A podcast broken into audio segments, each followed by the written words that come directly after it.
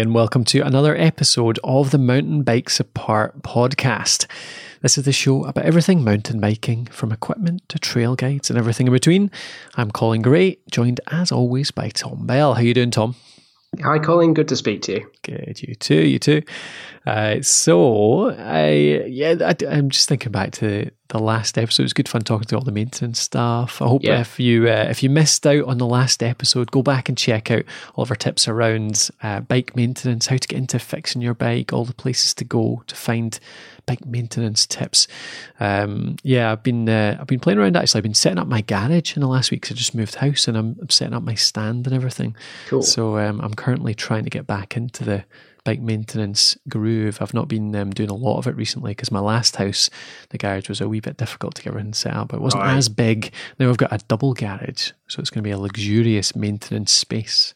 Nice, nice. I was actually I was playing around with a masonry drill, trying to uh, uh, screw some stands and mounts and stuff into the walls. So I've now got yeah. about six bikes up in the walls, which makes such a difference. Oh, it's cool. That's a good. It's great.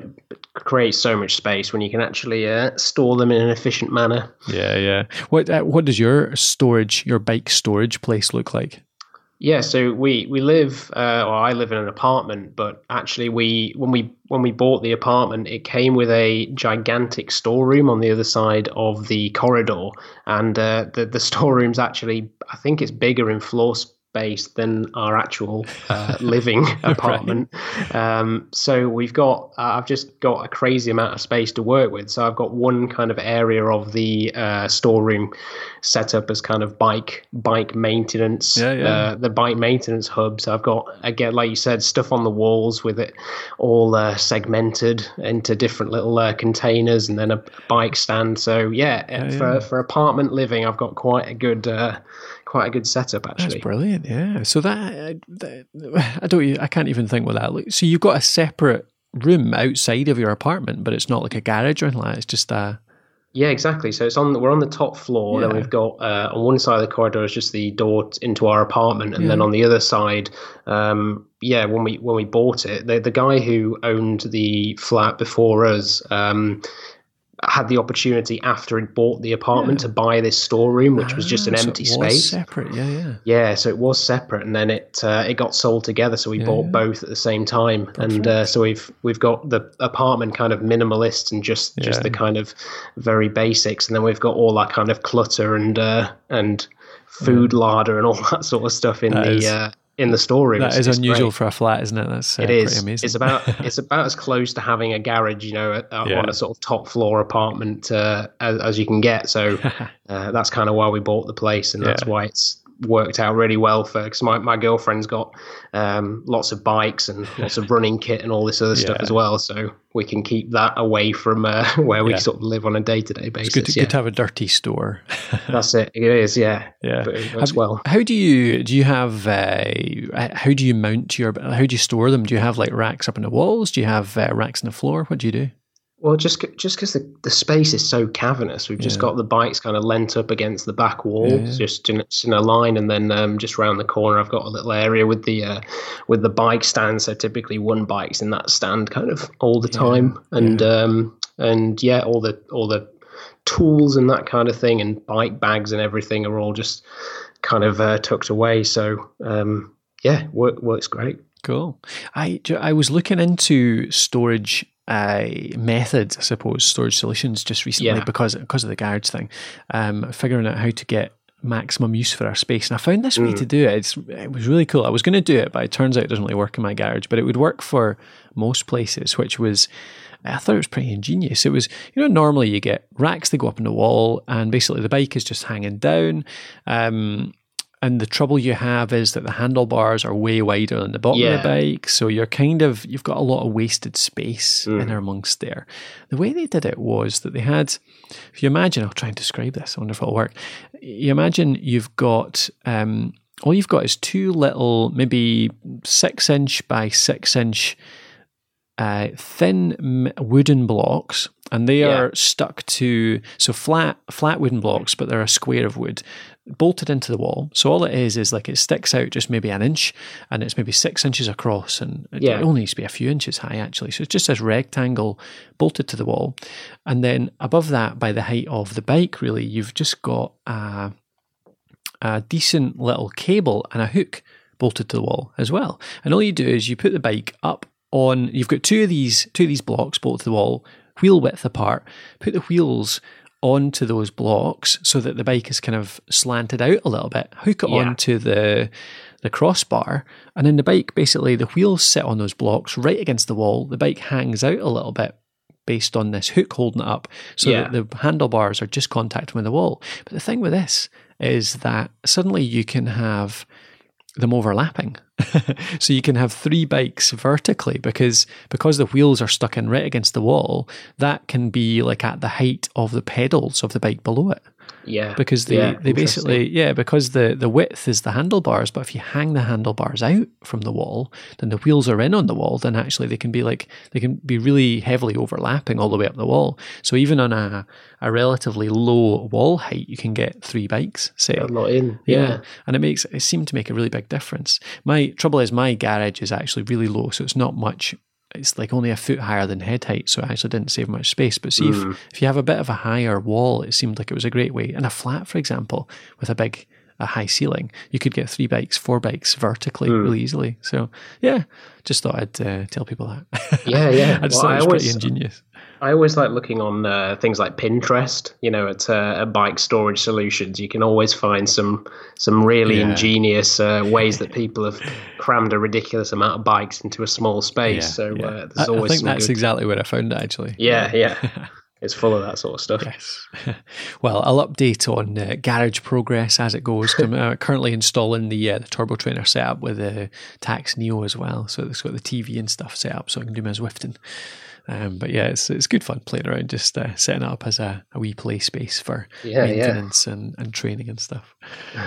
Um, but for this episode, I thought it'd be quick, quickly go on to go through a few plans um, we've got for later in the year. Uh, certainly stuff that I've been planning, larger trips. And I was curious to ask you as well. Yeah. Um, because there's something I just it occurred to me the other day. I want to try and get away, or I'd been looking at events, so I was curious. I, I was keen to do an event, something a bit bigger, something a decent challenge. Uh, my brother and I did Relentless 24 last year, for example, to uh, like an overnight or away full weekend where you do a 24 yeah. hour race. Um, and it's I really enjoy the atmosphere of these things. The kind of just it's something to look forward to, something to go away and do, come back and you remember it. It's, it's just good fun. Uh, and I'd been looking into events to do, and it just there's nothing quite fitting in time wise this time around. And also, um, I don't know the the prices seem to be rising quite rapidly mm. for these mm. kind of things as well. There's a lot of these events, even if it's just a one day thing, tend to be going over a hundred quid now. Uh, to take part in. So both of those things were making me think twice about signing up for anything, yeah. even though I see them. And it's making me realize that actually uh, it's just a, we could easily recreate this on our own. So I started asking my friends about um, the possibility of just organising a weekend where we just decide to do something ourselves, like a challenge mm. ourselves. For example, um, a, a, few years back, six, seven years ago, me and two pals did uh, Coast to Coast in Scotland.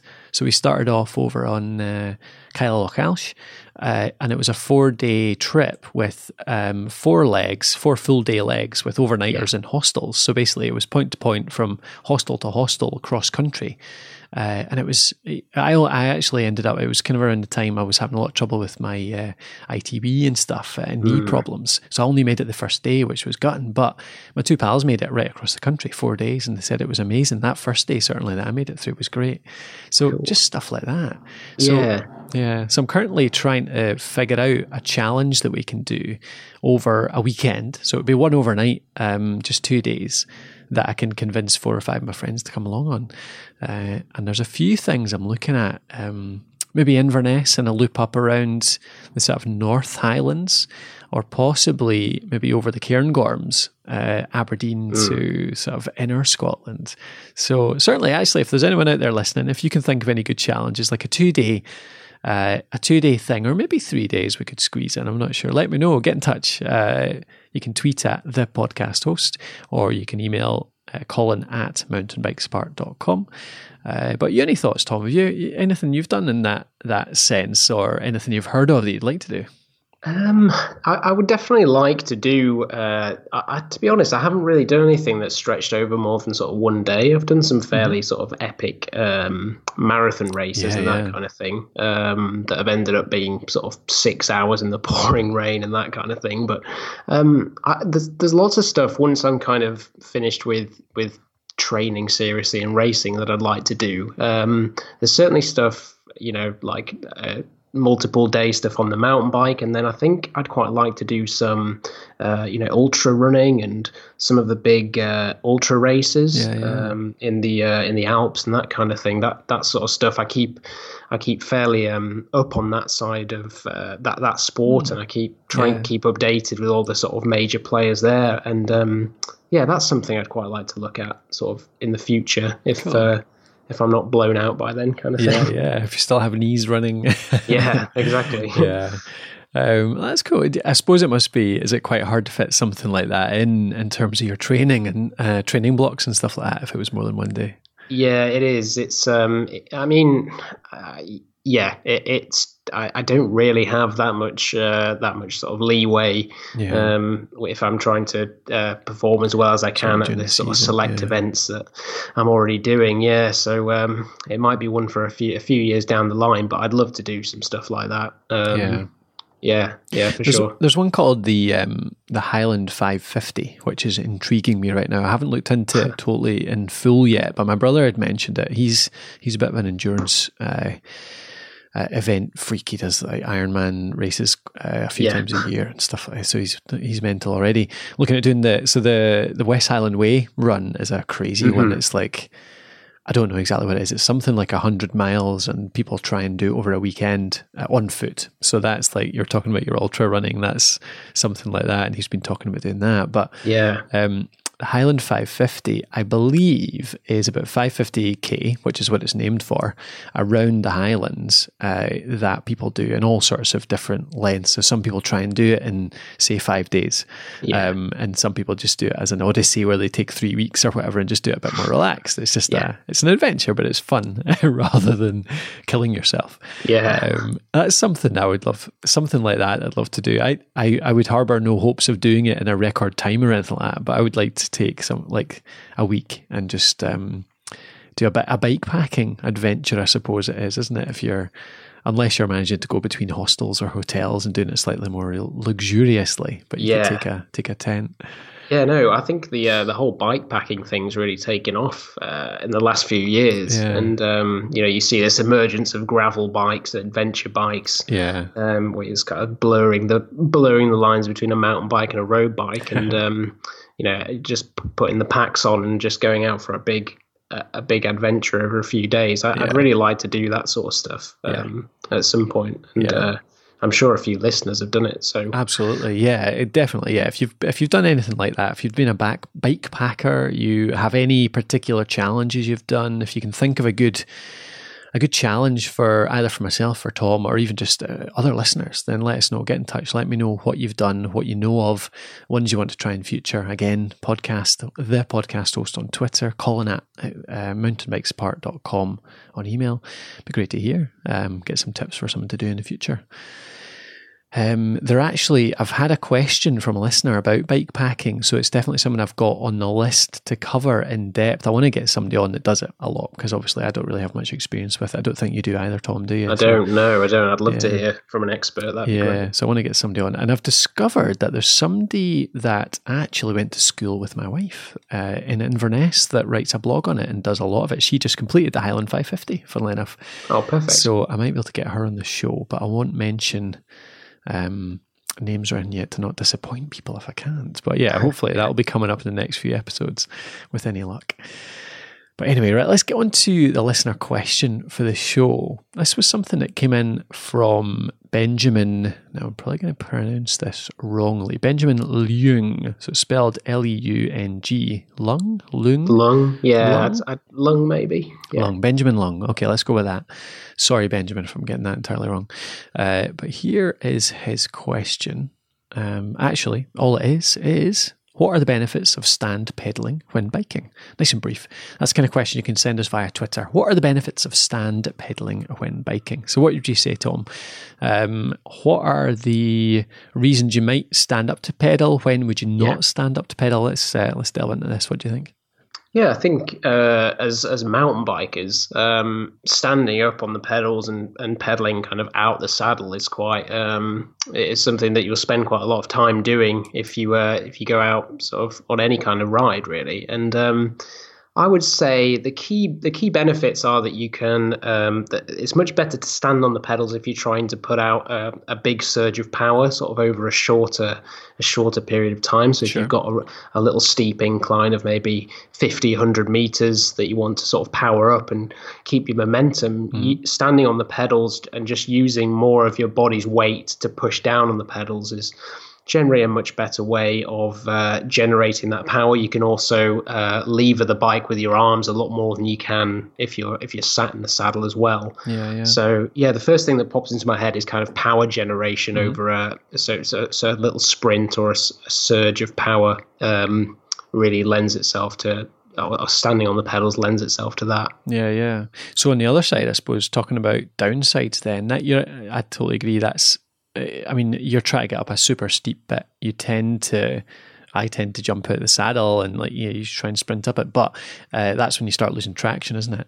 Yeah. Um, yeah. So, but then on the other hand, so there's two sides to that, isn't there? You stand up to to pedal, and sometimes you would do that in part to balance. So if it's a super steep part of the trail, mm. you actually lean right forward over the handlebars um, so you don't fall backwards. Because on a really steep bit, you can feel like you're falling backwards a little bit. Yeah, exactly. But on the other hand, that's taken weight off the back wheel, isn't it? So you gain less traction. And because you're stand pedaling, you're kind of, you're, what do you call it? What would you call it technically when your when your pedal stroke is not even, is it? Because you're suddenly you're you're putting power in on two bits of the pedal stroke and not on the other. Yeah. So suddenly it's it's much more jerky, isn't it? It's jerky, isn't it? Yeah, and then that uh, the wheel then doesn't go around in a sort of uh, smooth sort of way as well. So you get those kind of dead spots that, yeah. uh, and that's when you kind of start to lose traction. So you're right, Colin. It's it's about kind of weighing up the the the traction that you have underfoot. So if it's really muddy, it's just slick mud. You know, you're going to have to sit down um, just to maintain traction on that rear yeah. wheel. But if it's a fairly if if it's fairly um, hard pack, it's not too sort of uh, loose or or anything like that. Then generally you, you, you could get out the saddle and just use that extra power to keep your momentum and and hopefully that should uh, should stop you losing traction and that kind of thing. But it's always a case of uh, weighing it up, kind of on a hill per hill basis, really. Yeah, yeah, yeah. You mentioned uh, when we were having a quick chat before about um, sort of posture, back pain, that kind of stuff. Does that mm. come into it? Yeah, I think uh, just just shifting your position around just uses different muscles. So mm-hmm. certainly around the back and the core, and and as well uh, as your legs as well. So it's mm. it's just spreading the load a little bit more, I guess, um, just so you don't get too fatigued being in in one position. Um, and I find if you if you sort of stand up on the on the saddle and stand tall, it can help to stretch your back out a little bit, which can uh, you know it's quite common to get lower back pain as a mountain biker when you when you sat down a lot. And um, yeah. so i guess it helps alleviate that as well. Yeah. I've i've come across um, some people who claim, in fact, one is particularly, it's a guy uh, named James Wilson who does a podcast. He used to do a podcast. Does he still do one? Oh, he, is he the guy that does? Um, is it Bike James? Is yes, it the site that does exactly the, uh, yeah. strength stuff? Yeah, yeah, Bike James. Yeah, he's um, he's all about his kind of thing is mountain bike strength. So it's uh, mm-hmm. a lot of strength training that helps with your biking too. And he um, has is a big advocate of standing pedaling. Um, now, apologies, James, if you're listening and I'm getting this slightly wrong, but I believe I remember from year, a couple of years back listening to a few of your shows that you kind of claim that actually even on the on the easy bits, just standing up to pedal can be a big benefit, partly from a strength point of view, partly from helping your knees. So there's a, an article he wrote, um, the number one reason while standing, why standing pedaling is better for your knees than seated pedaling. So he's saying it, it reduces knee pain as well, knee problems too. Mm. Uh, and it was something along the lines of um, so he says, when you stand up, you get a co contraction between the quads and the hamstrings to stabilize the knee joint. Uh, and it's a huge factor in knee health, he claims. Uh, I say he claims. I, I, have no deep reason to distrust him, but I'm just saying it's not. Uh, I don't know the background of this, so I, am not going to say it's 100%, but um, I'm going to bow to James's knowledge there. But yeah, that's. Um, and when, when you sit down, you remove full knee extension, pressure from the quadrant knee uh, yeah, the pressure on your knee acts very differently. So, so yeah, that's another possibility. It helps a bit with knee pain too. Mm. I think another slight disadvantage. Um, yeah, I'm, I'm not. I'm not hundred percent sure um, if uh, if James is correct there, just from my okay. own personal experience. Yeah, sure. But I, I, would say, I would say quite quite often. Um, uh, cadence is uh-huh. is quite important, especially for, for for knee pain. So keeping a trying to keep a high cadence is always going to um, be slightly more efficient than kind of mashing the gears. And yeah. um, one of the things that you is particularly difficult when you're sort of stood um, on the on the pedal, so standing mm-hmm. standing pedaling is is maintaining a sort of relatively fast cadence. Generally speaking, you'll be quite uh, the cadence will be quite slower when you're out the saddle. So yeah, yeah. I think it's just a case of using using both seated and standing in the situations where each one kind of has its benefits and just yeah. um, using both techniques just to like we've said just use different muscles um, ease your back and then um, when you want to inject a, a, little bit of power and and that kind of thing just mm-hmm. just using it for what it's um, what what it's particularly particularly good for. Yeah, yeah, yeah. I mean, I, yeah, exactly. Like you say, mix it up. Sometimes you feel like just standing to to take pressure off your ass, for example. Yeah, definitely, definitely. Yeah, that's that's one thing it's very good for is uh, taking pressure off. Uh, you know, if you sat in the saddle for for for hours at a time, yeah, I don't think yeah. anyone finds that particularly comfortable. So, yeah. Uh, do you know the the one actually occurs to me too that um, I kind of I almost wouldn't mention because it feels like it's obvious, but standing up when you're on uh, more technical, complex climbs, when you actually need to get a bit more balance. And I've seen people do this, like they're climbing, they're just spinning the pedals fast, they're going up over bumps and jumps and not jumps, uh, steps, uh, yeah. and they they kind of tip over because they're sitting down and they just don't have mm. the same movement. But if you stand up pedaling, you've actually got a lot more movement around the cockpit. You can hit a step. You're you know you do a hard pedal to get right up the step, pull up the wheel, pause, push yourself over it, and keep pedaling. And you can do all that really naturally and move about a lot more. Yeah, when you're stand pedaling. So that's probably a good context, which surprises me that it's not more intuitive. Maybe that's something that just come does come with kind of practice a lot actually.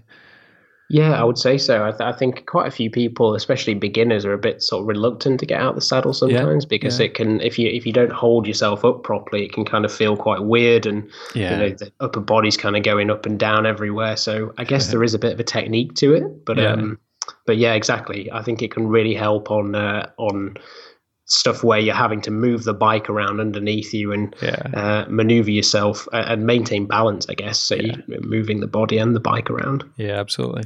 It's funny because it's you imagine like whenever you see kids cycling about, they're always standing up. yeah, they are. Uh, you might just watch the next uh, eight-year-old, twelve-year-old that cycles by. They'll be standing up on their pedals, but it must just kind of uh, get battered out of us that you have to sit down and uh, spin your wheels to get up hills mm. and have it have your saddle at exactly the right height and all this kind of stuff. And yeah, um, I suppose actually there's a good point. Like when you're coming downhill, I tend to put my saddle down because it gives you more maneuverability, mm-hmm. easier for the jumps, uh, downhills, all that kind of stuff and you're going to end up stand pedaling in the downhills to accelerate because yeah, it's hard to well, you don't get half as much power sit pedaling while your saddle's really low. Yeah, exactly. Yeah, and it's uh, it's always it's, going to be a rougher ride for sure if you sit in the saddle on there on most stuff. Yeah, exactly. All right. Anything else to add there, Tom, or do you think we've covered it?